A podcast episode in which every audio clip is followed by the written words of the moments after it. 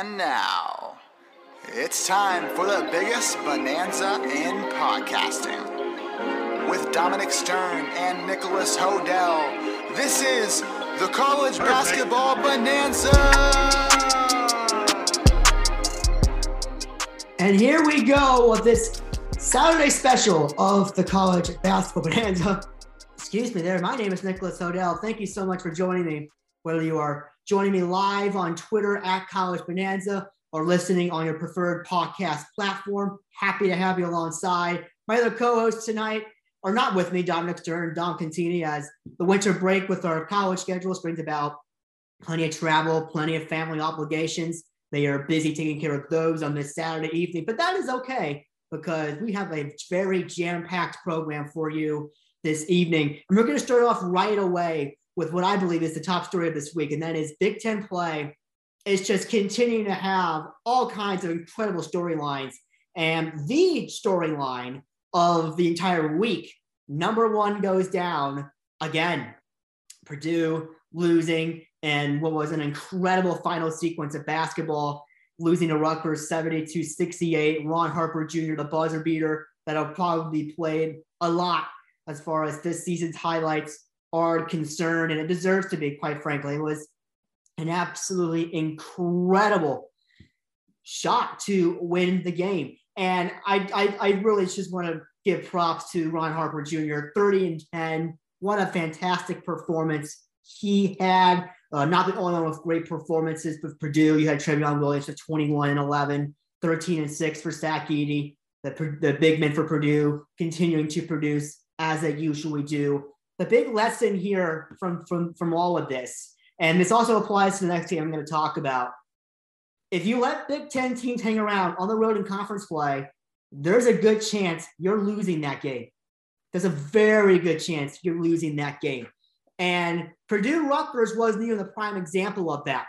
That was Indiana against Wisconsin on the 8th. Indiana had a 22 point lead and then proceeded to blow it against Wisconsin in the Kohl Center, where their streak of not winning the Kohl Center, depending on where this particular fixture is scheduled next season, excuse me, will likely be above 25 years. And I firmly believe that Indiana lost this game more than Wisconsin won it. I mean, completely, excuse me, complete fair play to Wisconsin for outright dominating in second half. I I couldn't tell you amount of 7-0 runs that Wisconsin had and really just took it into a whole nother dimension. Now, you do need to understand though Indiana's shooting percentage because they were bad, bad. 7 to 31 in the second half, only five attempts from three, not a single one of them dropped. Three of nine from the free throw line. That's not going to win you a lot of ball games. As far as the second half is concerned, I mean, this is a situation where Indiana, I believe, choked and choked big time. This is a big opportunity for Mike Woodson and company to make a big statement. And in the first half, when they completely dominated, shot 55% from the field, five of eight from beyond the three point arc. You had this feeling that this was Indiana's night and it was finally going to be their night to win in the Kohl Center. Well, guess what? That didn't happen. That didn't even come close to happening in that second half. And I kind of told myself around the 13 minute mark that, you know what? It's a good chance Indiana's going to lose this game. And sure enough, Indiana lost that game. And that is a loss that they're going to heavily regret down the line. It just is. Wisconsin's follow up earlier today against Ohio State was a stinker in and of itself. 73 55 loss in Columbus against Ohio State. Now, perhaps the one player, well, there's actually two that have performed really well. Johnny Davis, 24 and 7 off of 50% shooting on 11 to 22 shots. Johnny Davis is one of those guys that's going to carry Wisconsin to the next level. it's just going to happen. And as good as Brad Davison is, he had 13 and 5 in this particular game. It's going to be Johnny Davis that takes this Wisconsin team to the heights where they're going to go. Now, within this Big Ten race, I don't know just quite how far that is. But what I can tell you is that this is a very impressive game from Ohio State. Now, the one on one split for Wisconsin is all right. The way that happened, that's all right. Ohio State, EJ Liddell, my goodness, 28 9. He was super impressive and one of those players that is starting to claim one of the frontrunner spots for Big Ten Player of the Year. And it's very well deserved after a performance like this. Kyle Young didn't score that often for Ohio State, but 14 rebounds for him. He was really getting in there and doing a lot of that dirty work inside, which is what you have to do. You, you just have to do that. So good win for Ohio State. They had a pretty strong week and a good start to Big Ten play. The Michigan school has had a very interesting week. Michigan State and Minnesota, good road win for Michigan State, 75 to 67. They followed this with, with a win against Penn State. And this was one of those scenarios where you had four guys scoring at least 10 points. Three of them scored 15. Uh, Malik Hall at 15 and 9, Gabe Brown 15 and 8. Good performances from those guys. And for Minnesota, probably a bit more you could have done earlier on this game to give yourself more of a chance. First half, it's one of those games that one of those halves, I should say, that Minnesota wasn't impressive. And 30% shooting, two of 11 from three. Big difference to Michigan State, six of 11 in that first half. Probably a bit more they could have done, but Jamison Battle got himself going in the second half, and it was probably a little bit too little too late uh, on that perspective. We'll talk about Minnesota style in a little bit. But before we do that, Michigan uh, 100 bomb against Nebraska. And for a time, for a time after this game, it seemed like all of Michigan's problems were solved. It seemed like all their problems were completely solved. Brandon Johns Jr. with 20, Terrence Williams II with 22, Dickinson 15 and 12, Caleb Houston 16 and 6, Eli Brooks with 10. Plenty of offensive options, over 50% from the floor, 15 of 32 from beyond the three point arc. They really, really impressed in this game. Did a really good job of limiting Nebraska to five of 35 from three and just a dominating blowout. Big shout out to ASU Chancellor Alonzo Verge with 31 and 8 in this game. He's becoming a volume scorer for the Nebraska Cornhuskers, and he'll need to be. The follow up for Michigan and for Minnesota Minnesota 75, Michigan 65. Davidson Battle 27 and 7. He had a fantastic performance. Hunter Dickinson also did his part with 19 and 10. But for Michigan, you know, a home game against Minnesota, I don't think that's a game you should be losing. I, I really don't. And I, I am concerned for Michigan, uh, perhaps a little bit more than I was before, to be quite honest. One of those performances that is a little bit of a head scratcher. And I don't know if it's going to tell the sign of, of, of, the season for the Michigan Wolverines. But you look at their KenPom situation, this is a team that started out second nationally. And this performance dropped them nine spots to 20th, from 11th to 20th. Now they're all offensive and defensive. You're still both in the top 25 nationally. They're looking good there. Their turnover percentage numbers on both sides of the ball are pitiful. They're both outside the top 200. That's not giving you a lot of games in the Big Ten. They need to get that figured out in a hurry, in an absolute hurry. The last major Big Ten game I want to discuss Illinois 87, Iowa 83. Both these games had non conference follow ups. We'll talk about that in a little bit. But Illinois and Iowa, really well played game on both sides, actually. Uh, I, I, like the way this is a, a, very competitive Big Ten game, very typical Big Ten game. And that's really what I like to see. Uh, Alfonso Plummer at 21 for Illinois in this game. Jacob Reddenson with 21 as well. Kofi Cockburn 17 and 17 and 18, I should say. Really dominating. Excuse me. Really dominating that glass. And that was a very impressive performance. Also for Iowa, four players with 11 points or more. Keegan Murray leading the pack with 19 points. A decent performance from them shooting wise. I think that Iowa could make themselves a bit of a very interesting side this season in the Big Ten Conference. Uh, they will have plenty of work to do uh, to really meet their meet their ambitions. This is now their third loss in a row to quality opposition, I should add. Um, Virginia, their last win back on November 29th, is proving to be pretty much a, uh, yeah, I'm going to say fraud. Pretty much a fraud.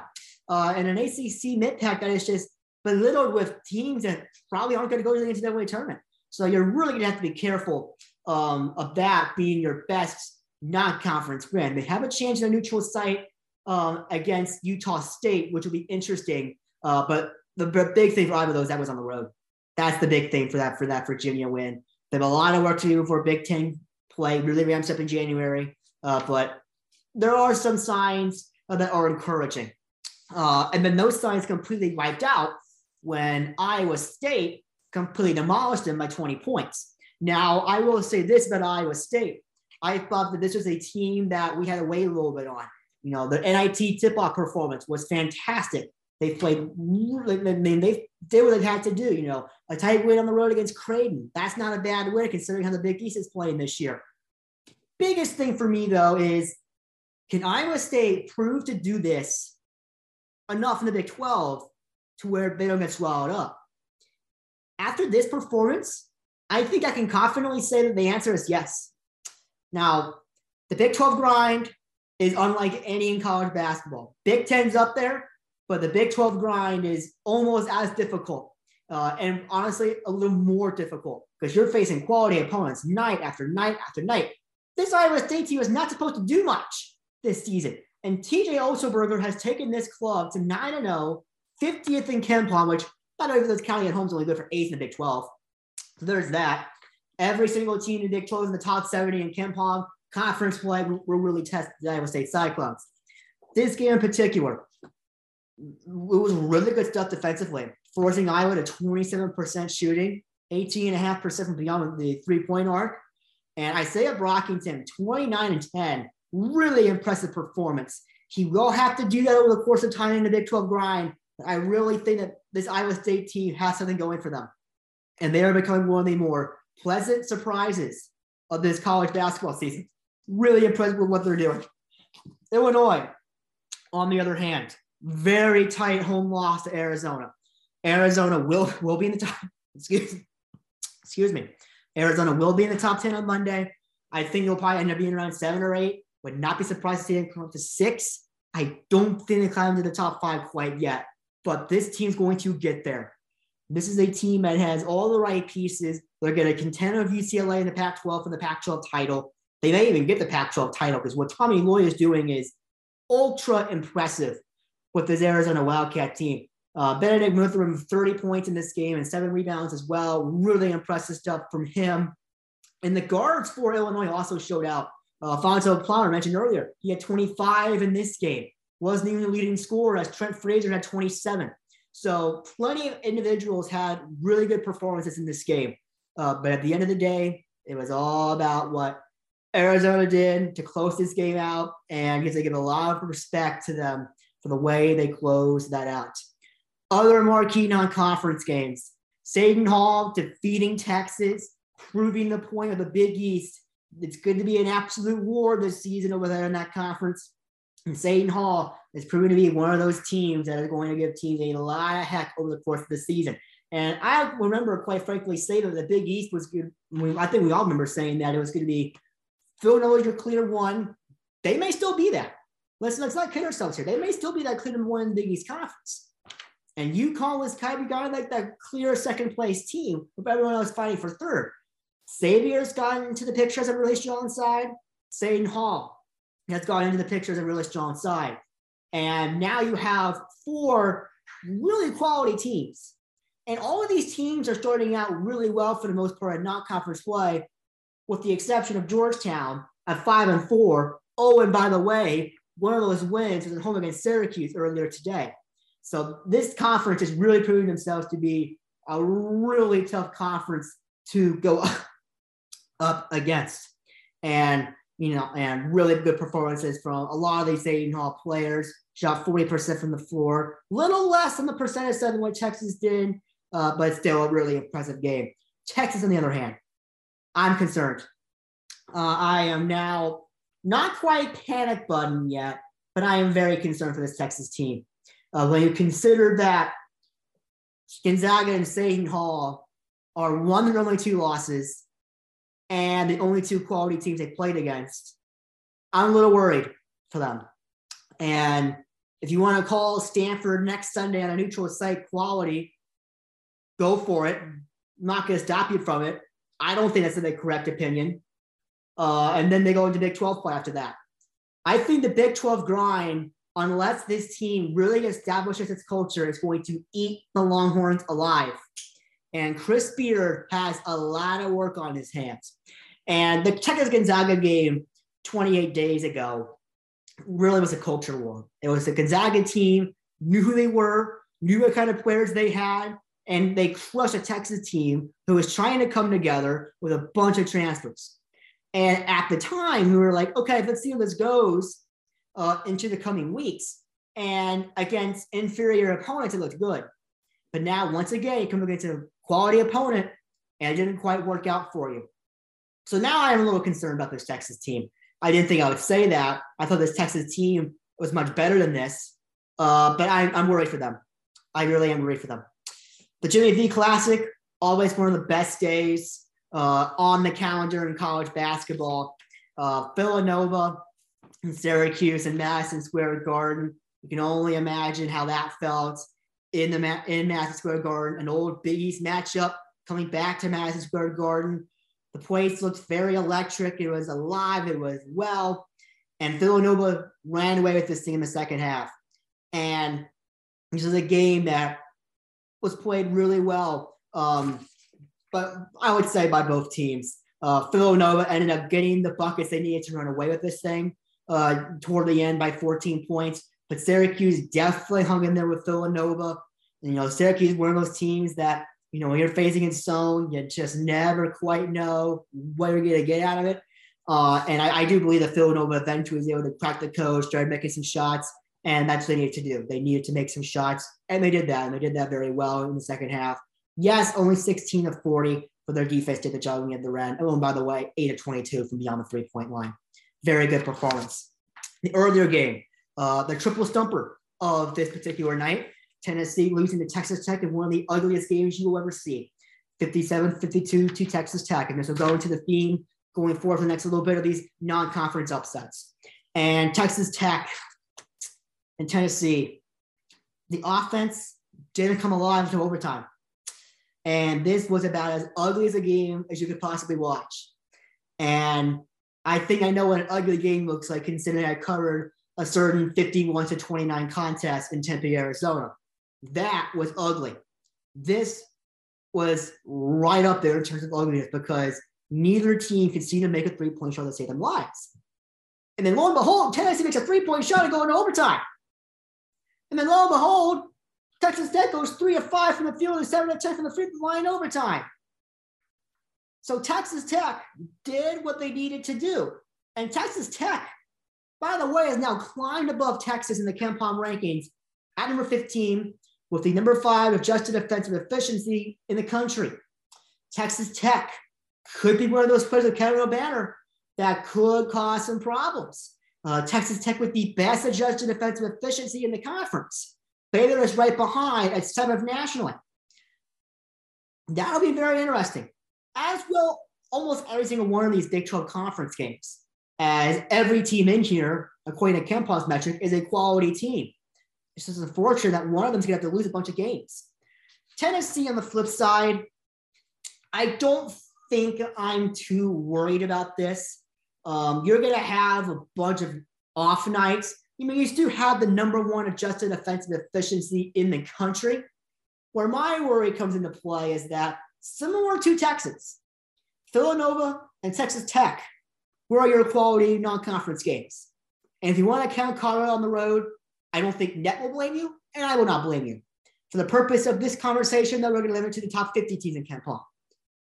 Number six, Villanova. Number 15, Texas Tech. They lost both of those games. And if I look back at the Villanova game, you mean the shooting from three was somewhere from three. So it is interesting to look at some of this stuff. And Rick Barnes will have some work in front of him. I still think Tennessee's going to be okay, as there's the screen for you. I think they're going to be okay. And this is definitely not a game that anybody wanted to watch. Anybody. And I just kind of struggled watching that game. Um, and quite frankly, it was honestly probably a little more enjoyable than Washington State and Arizona State uh, a little while back. But I definitely think that Tennessee will be okay. Texas Tech is going to be just fine in the Big 12 gauntlet. They're looking like an NCAA tournament team. They will more than likely get there.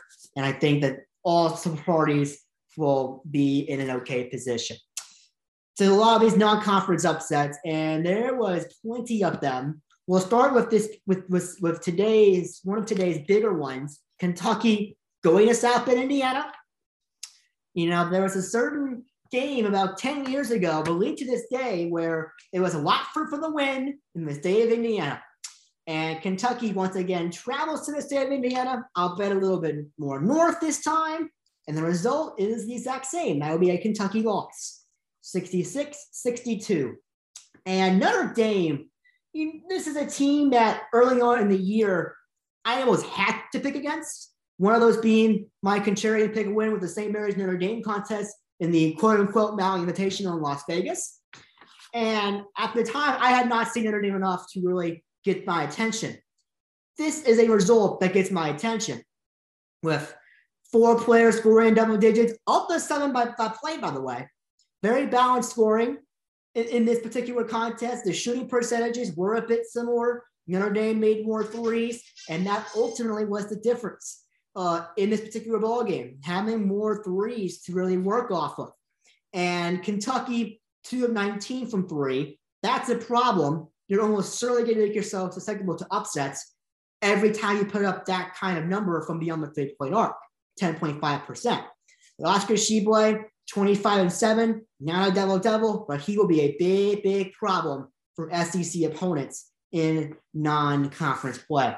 For Notre Dame, this was a very big win for them, uh, a very big win for them. They started off the season just outside of the top 25 in KenPom. They have since slipped to 51st. This game did not help them actually. And in that ranking, their defense has really slipped outside of the top 100 nationally, according to KenPom, with a bunch of red figures within the four factors and the other miscellaneous components. So there is some work to be done defensively, especially if Notre Dame wants to come out of this, what is looking like a crowded mid, middle of the pack in this conference. And this is going to be one of those scenarios where Notre Dame is going to have to work on that because there are going to be a few NCAA tournament bids that are at stake within this particular conference and who comes out of that mid middle of the pack. Can Notre Dame grab one of them is going to be the big question. They're getting a lot more big wins like this. And they got a great opportunity next Saturday against Indiana on neutral floor to do that. That'll be a very interesting game, one that I am hopeful to be able to watch. Now, with family obligations, I can't guarantee it, but of course, that is the drill. It's winter break for us college students. We get it.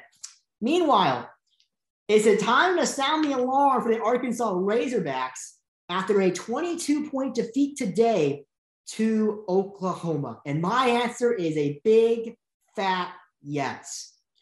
Let's look a little bit at the Arkansas Razorbacks schedule before we talk a little bit about this particular contest. Arkansas had gone undefeated to this point. Their big problem is that their best opponents they played Kansas State and Cincinnati. Now, Arkansas had the opportunity to play Illinois. And unfortunately, the Cincinnati upset of Illinois did not allow that to happen.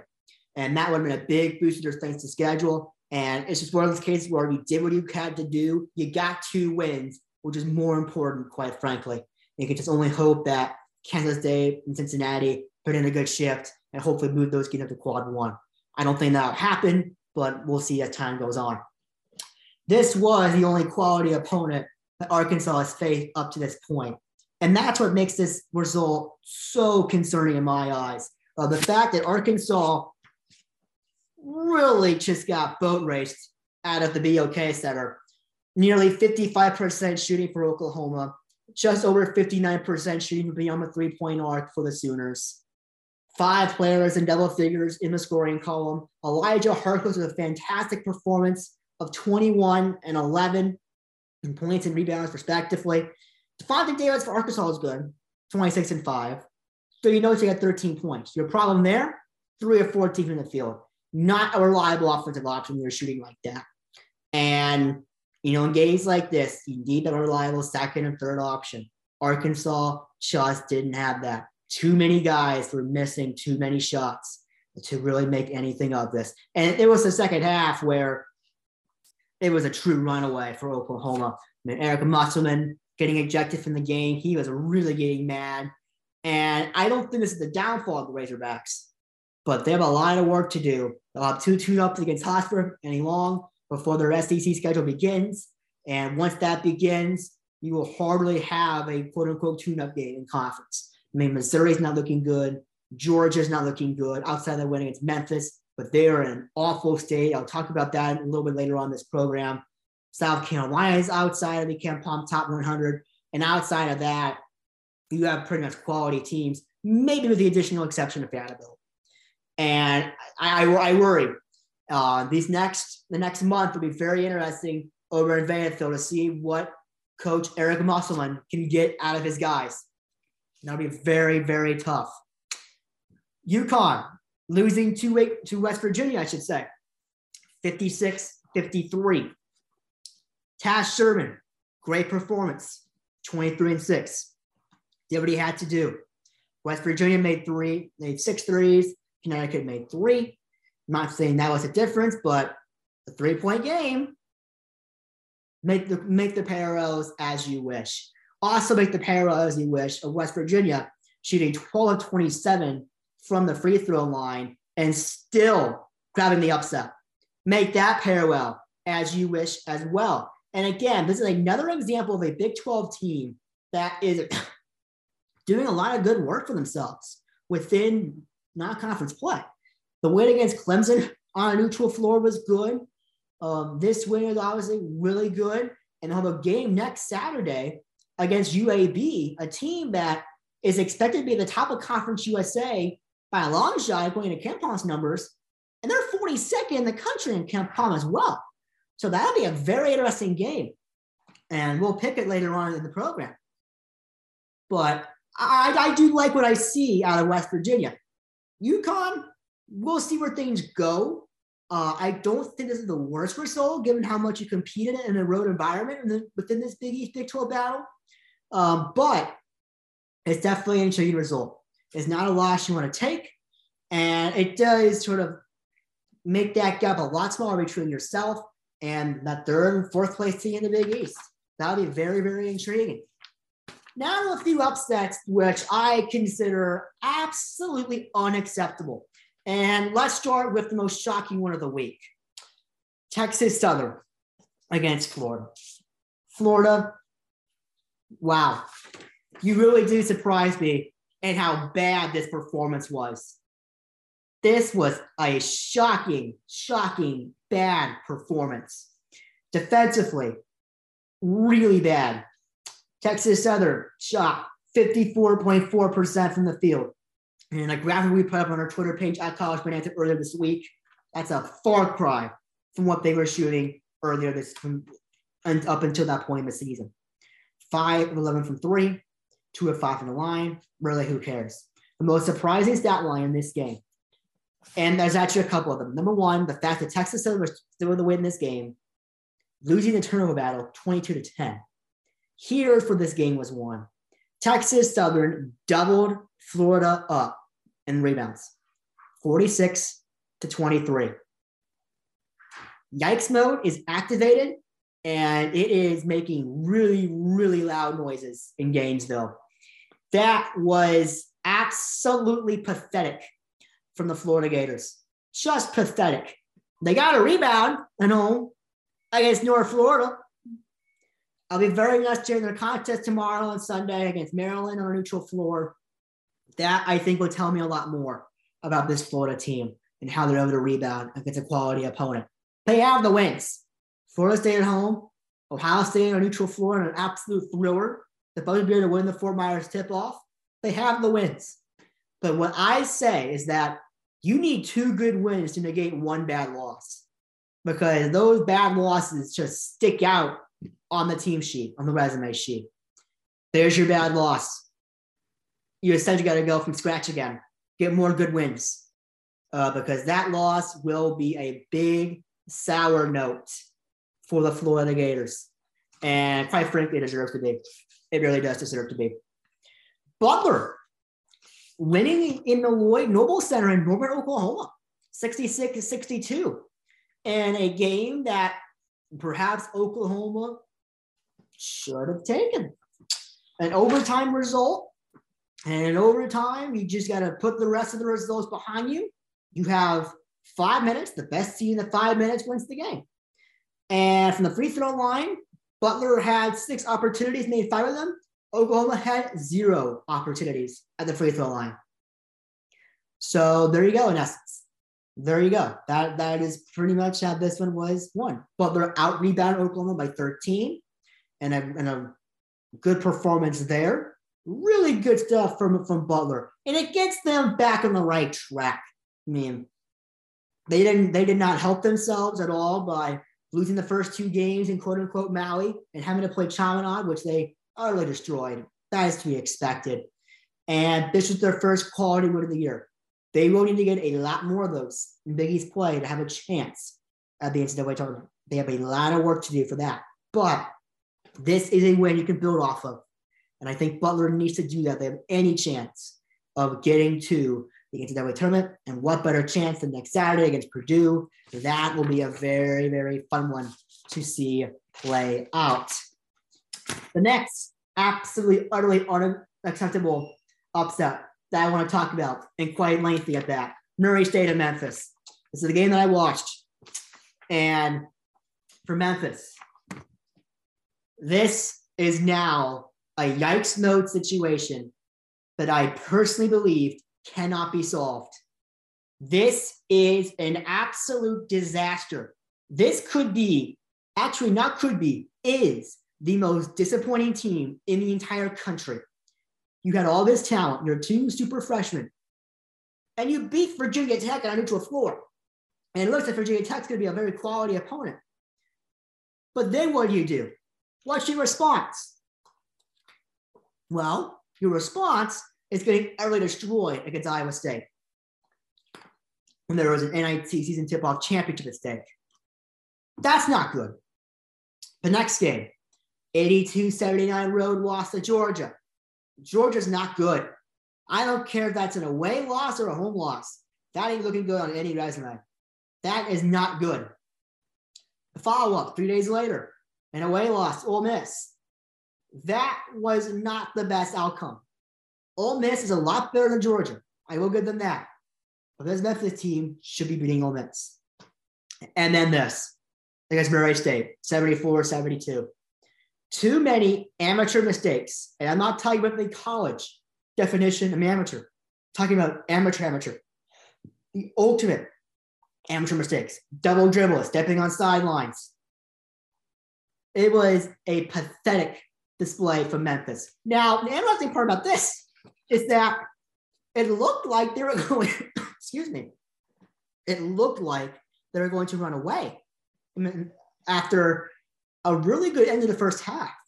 They were by 14 points at halftime, 40 to 26. That was off of 57% shooting, 5 of 10 from beyond the three point arc, 11 to 17 from the free throw line. Probably get use a little more work, but at least you were trending in the right direction. The second half, your shooting numbers are okay. They're okay. Murray State, and I have to give them a lot of props for this 10 of 15 from beyond the three point arc. I have to tip my cap at that kind of performance. That was a very strong performance from Murray State from beyond the three point arc to win this game in the second half. For Memphis, and I'm gonna, and I believe we're at the point now to where Penny Hardaway is fighting for his job. And you could have said this for the last two weeks, and I still would have agreed with you. Now are in crisis mode in Memphis, Tennessee. This is a team that was expected to do so much more. Mistakes, turnovers, free throws. I mean, there were three. I mean, they were three for five in the second half. Total, they were 14 to 22. That needs some work, quite honestly. I'm not satisfied with 64% from the free throw line. I'm not. There's so much stuff going wrong that you could put any team together. It ain't working. The chemistry of this team is shot, and that has been well documented. If I'm the Memphis administration, quite frankly, I'm giving Penny Hardaway two months. So from now until February 11th, to get this thing going in the right direction. The expectation for the Memphis fan base, and this is a good expectation, was to win the conference. You had so much talent, but there was ultimately no excuse not to do just that. And we're at the point now to where we are looking at an utter disaster. Four straight losses. Three of them are bad. Bad losses. Murray State has climbed to the top 100 in KenPom, so you have that. That's not a good loss, no matter how you, no matter how you, you go about it. Oh, by the way, the next two games for Memphis, Alabama at home, Tennessee neutral floor. This is ugly. This is bad. And assuming Memphis loses those two games, because I have no proof that they're going to win those games, they will need to win at home against Alabama State on December 21st to be a 500 NAIA American Athletic Conference play. Who would have saw that coming? Not me. Not me. It's a disaster in Memphis. I don't know if it's fixable. This will probably be in the last year of Penny Hardaway under the helm of Memphis. It really is that simple at this point. Creighton, big win in the Pentagon over BYU 83 71. A big win for them. And this is win I was for Creighton has got to be so satisfying with Ryan Hawkins going for 25 and 8, Ryan Kalkbrenner 14 and 9, Alex O'Connell 15, Ryan Nembhard 17. And despite BYU shooting 12 of 23 from beyond three point land, which is really expected for this BYU team, they're really good at shooting the three. They were 27 of 69 overall. That's not going to win too many games, especially when you add in the factor of that three point shooting percentage. It ain't going to do you much good at all. And it's very concerning for this BYU team and also in the West Coast Conference. BYU, or I should say, the West Coast Conference needs BYU to be better than this.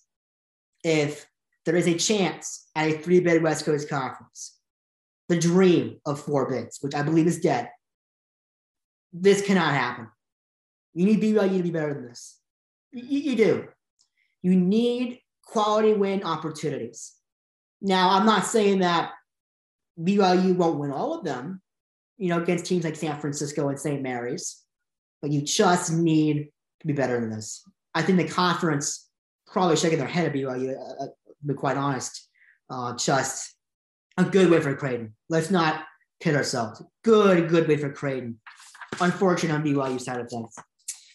To move on to a couple of in-state rivalries between power conference teams and mid-majors that really broke out. And one of them being Virginia losing to James Madison, which now officially confirms that Virginia is bad. They're just bad. This is just not a good performance whatsoever uh, from Virginia. Only 14 points in the first half.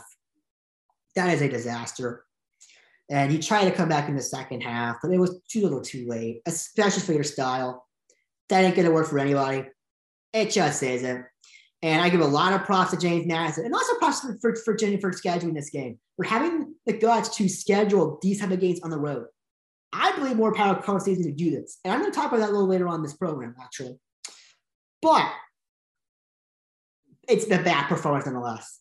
And it really just shows that Virginia is not going to be a factor. They're just not.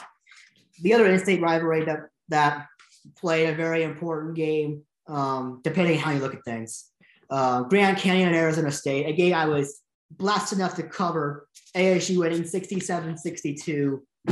GCU, I have a ton of respect for, for basically bringing the house to Desert Financial Arena Tempe. They brought the house. And right, and right before I went into the arena to, to work this game, I saw the big swarm of GCU fans making their way to the arena from the parking structure across the street my goodness, they showed out. It's a big respect to the GCU program and the, the type of special things that they have going there. Now, I will say for ASU, their defense won this game. I mean, they're still not a shooting team. I mean, three of 20 from three, that ain't good. Uh, but they've limited Grand Canyon enough. And here's the here's the winner. 26 of 28 from the free throw line. After some of the free throw performances we've seen so far this season, who would have saw that coming? A really good performance for ASU from the free throw line that won in this game. And the environment of this game, it kind of leads to our next segment, which normally goes to another coach, Don Contini, his fresh take. I'm going to give my take, and it's going to lead directly into today's Bonanza rank. Lead directly into it. More power programs, more power five, power six, if you will, programs need to schedule these type of in-state games where you're going to teams like James Madison or Virginia, going to places like a VCU or a Richmond. You need to do this. In-state rivalries, you know, unless I mean, they're obviously how you have your rivalries that are developed. And, that, and that's and that's great. Rivalries are great for college sports, but there is so much potential. Instead of playing a bye game against North Carolina, excuse me, North Carolina Central. Instead of playing a, instead of scheduling a bye game like that, why don't you instead schedule a team closer to home? You know, like a Vanderbilt, like a Belmont in the case of, tennis, of Tennessee. Get that Memphis Nashville battle in there. I mean, there's a lot of that stuff that would be fun to see. And I wrote down a whole list of these type of games. It does college basketball extremely well, especially when the visiting team travels. In the case of Grand Canyon, it can make for exciting atmospheres. And I could not tell you what the Iowa, Iowa State atmosphere was like because I was obviously not watching that game because I was working the ASU GCU contest. What I can tell you is that I believe the ASU GCU contest rivaled any atmosphere in the country that night and perhaps maybe even exceeded it, to be quite honest. It felt like a neutral site game. You have the GCU student section going bonkers, the ASU student section who showed out in numbers, I believe 2,700, which a big respect to the Arizona State students for showing out and saving the program from embarrassment, which is that which is what that would have been if GCU won the game and then took over the arena. You risk that, yes. What you gain is an in-state rivalry that you can get excited for. I mean, some of the matches that I kind of wrote down that did not make my Bonanza rank, which is going to be in state rivalries that need to happen more often, perhaps on an annual basis. You know, how about a DePaul or Northwestern against Loyola Chicago? Battle for Chicago. Georgia Tech and Georgia State. Battle for Atlanta.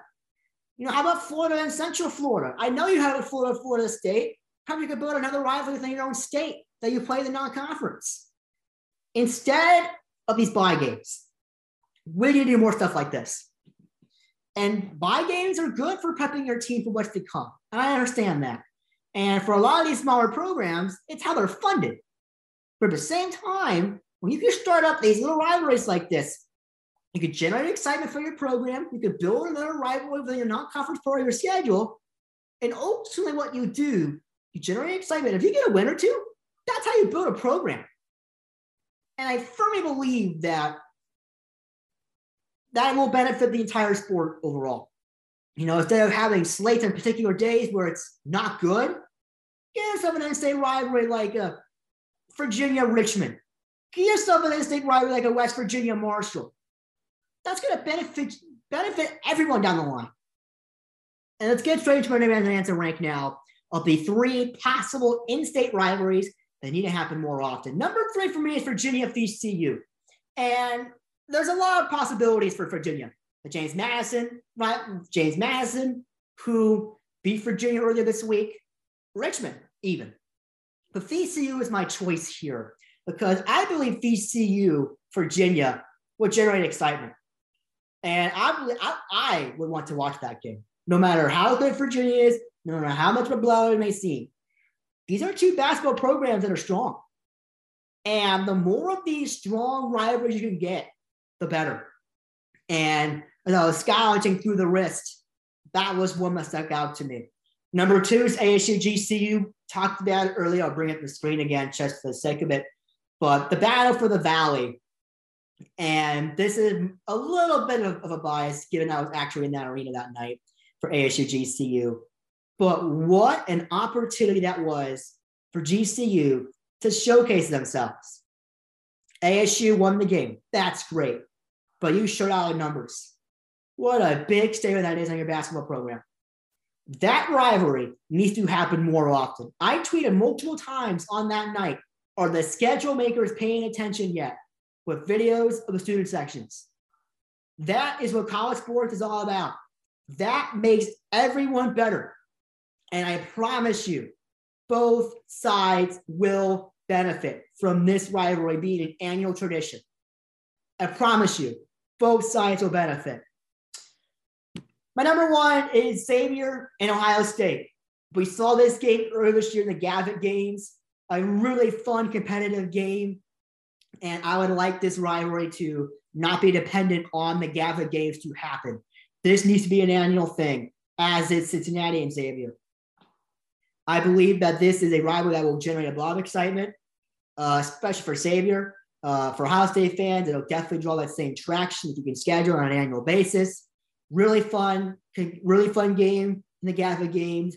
Really competitive potential rivalry here, and I really like that game. mentioned some of the others that are, did not make my list. Um, a few more just for the sake of it. Vanderbilt and Belmont will be a lot of fun. The battle for Nashville, that will be a lot of fun on an annual basis, especially if Vanderbilt can get better. And with Belmont's to the Missouri Valley Conference, that'll elevate that potential rivalry that much more. Clemson, South Carolina, ACC SEC battle. I would love to see that happen more often than what it is uh, at the moment. Uh, for Ohio State, we have a couple of different options other than Xavier. Dayton, Ohio State would be really fun to watch. Ohio and Ohio State would be interesting in some years, but just another in-state opponent you can schedule to get that intrigue. We're gonna move on to the Shining Diamonds, my Wiki Awards. Uh, normally we all three of us doing this, uh, but of course, since it's just me, I will do this myself. My team of the week is the Arizona Wildcats. Really impressive performance on the road against Illinois and against Wyoming earlier in the week. They did what they, they do to pretty much everyone, scoring really well, 94 points in this game. They've been tested. They are a battle tested team has survived these battles with wins. And I firmly believe that Arizona will be a top 10 team on Monday with significant progress on inching their way to the top five, which they will get there at some point. Tommy Lloyd has done a fantastic job. He will be a candidate for National Coach of the Year. And honestly, I feel like he deserves it. I really do. TJ Otzelberger, they're doing a phenomenal job. But at the end of the day, Tommy Lloyd has a legitimate national championship contender on his hands because of the style of offense, the sharing of the basketball, the rebound numbers are really good on offense, the shooting numbers are really good on both sides of the ball. Just a phenomenal team that really loves to share the basketball, play good defense, and they're getting a lot of reward uh, for their performances. Mid major of the week. How they go to Texas Southern. The way they dismantled Florida. That was one of the most impressive contests for a mid-major team against a power conference team I have ever seen. Didn't watch a lot of this game, uh, but you look at the box score, and it's really hard not to be impressed by that. To be clear, it will be a one-off. Texas Southern is not that good. Let's make that clear. But for that one night to perform as well as they did, I have to tip my cap. That was super impressive. My individual of the week Wisconsin guard Johnny Davis gets the award this week 23 and 9 against Indiana, 24 7 and 3, 23 bounds assists respectively against Ohio State. And I talked about it earlier on in this program to where he will take Wisconsin to the heights and he will dictate it for the Wisconsin team. That could be, in my definition of most valuable player, my definition. The common definition is the best player. My definition is value to a team, which is what the award should be, in my opinion. He is the most valuable player in the Big Ten. He is. EJ Liddell in Ohio State has a, has a great argument to that, but this team's going to go as far as Johnny Davis takes it. He's turned into that good of a player. He has really broken out. He will easily be the breakout player of the year in the nation And he's already proving that. And he will be someone that wherever Wisconsin goes, he's taking them. And that is my Shining Diamonds, the weekly awards for this list. One more piece of business before I go. And that, of course, is our weekly predictions. And obviously, still in progress with the Alabama Houston game, starting about 11 minutes as of now. And Baylor, Virginia, I'm sorry, Baylor, Villanova on Sunday. As of right now, Don Contini and Dominic Stern, excuse me, tied. Dominic Stern taking the lead after the Arizona contest, moving to 31 and 17. Dom Contini is sitting at 30 and 18. I'm at 28 and 20. I have work to do, and we are going to try and do that over the course of this week. The first game up for predictions this week Arizona State and Creighton. Not a lot of great games within the early part of this week as finals kick in for a lot of universities. Uh, Obviously, Arizona State, our finals are done. Myself and Dominic Stern are picking Creighton. Dom Contini is taking ASU. And this was going to be a very tight call for me after what I saw of ASU against Grand Canyon. But Creighton really convinced me in their win against BYU.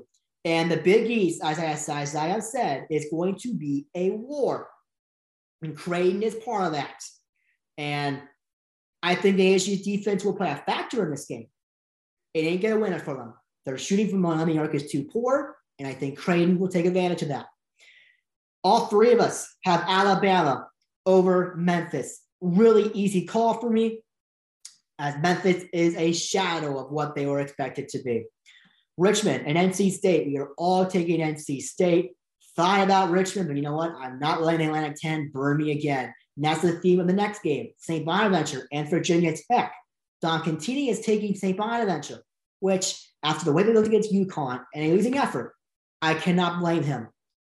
But St. Bonaventure is teetering on the edge of being a team that will fall on the outside looking in on the bubble situation.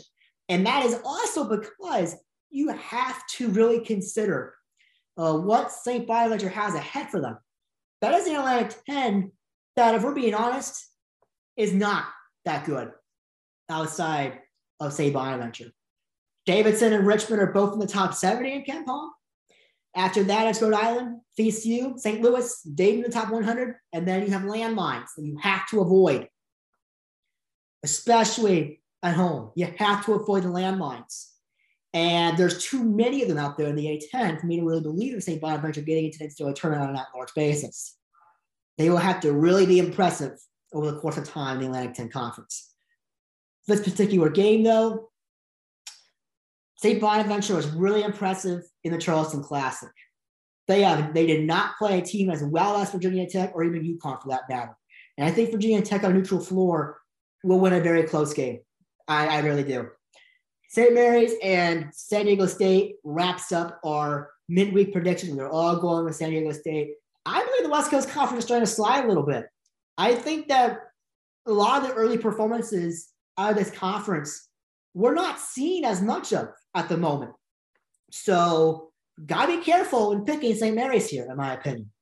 The weekend, Kentucky and Ohio State, part of the CBS Sports Classic, we're all taking Ohio State. And especially after the Kentucky Notre Dame contest. Ohio State has really come out and played exceptional this season, and I think they will get that win. Texas Tech and Gonzaga. Who knows what Gonzaga will do? They've lost some non-conference games against more physical teams, but we're all taking Gonzaga. North Carolina and UCLA, a part of the CBS Sports Classic as well. We're all taking UCLA. I think that is very self-explanatory. Notre Dame and Indiana won the games in the Crossroads Classic. We're all taking Indiana, which is interesting. I actually think this has potential to be a triple stumper with Indiana. Uh, but that'll be a very fun contest to watch. It really will be. Finally, West Virginia and UAB. Dominic Jones taking UAB. Myself and Don Contini taking West Virginia. I think this is UAB's final. excuse me. Excuse me there. Their final chance, UAB, to really put themselves in the thick of an at-large picture with a quality win. If they can't do it here, they will not get there. And I do not think that will be the case. And so that'll wrap things up here on this Saturday special of the College Bass Bonanza.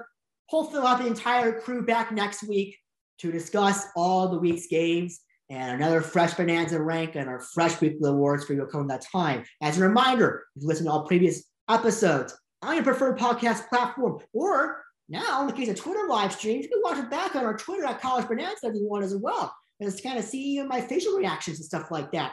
That could be very interesting for you, the viewer or listener. But for now, I've been Nicholas Hodel. It's happening the College Basketball Bonanza. We'll see you next week.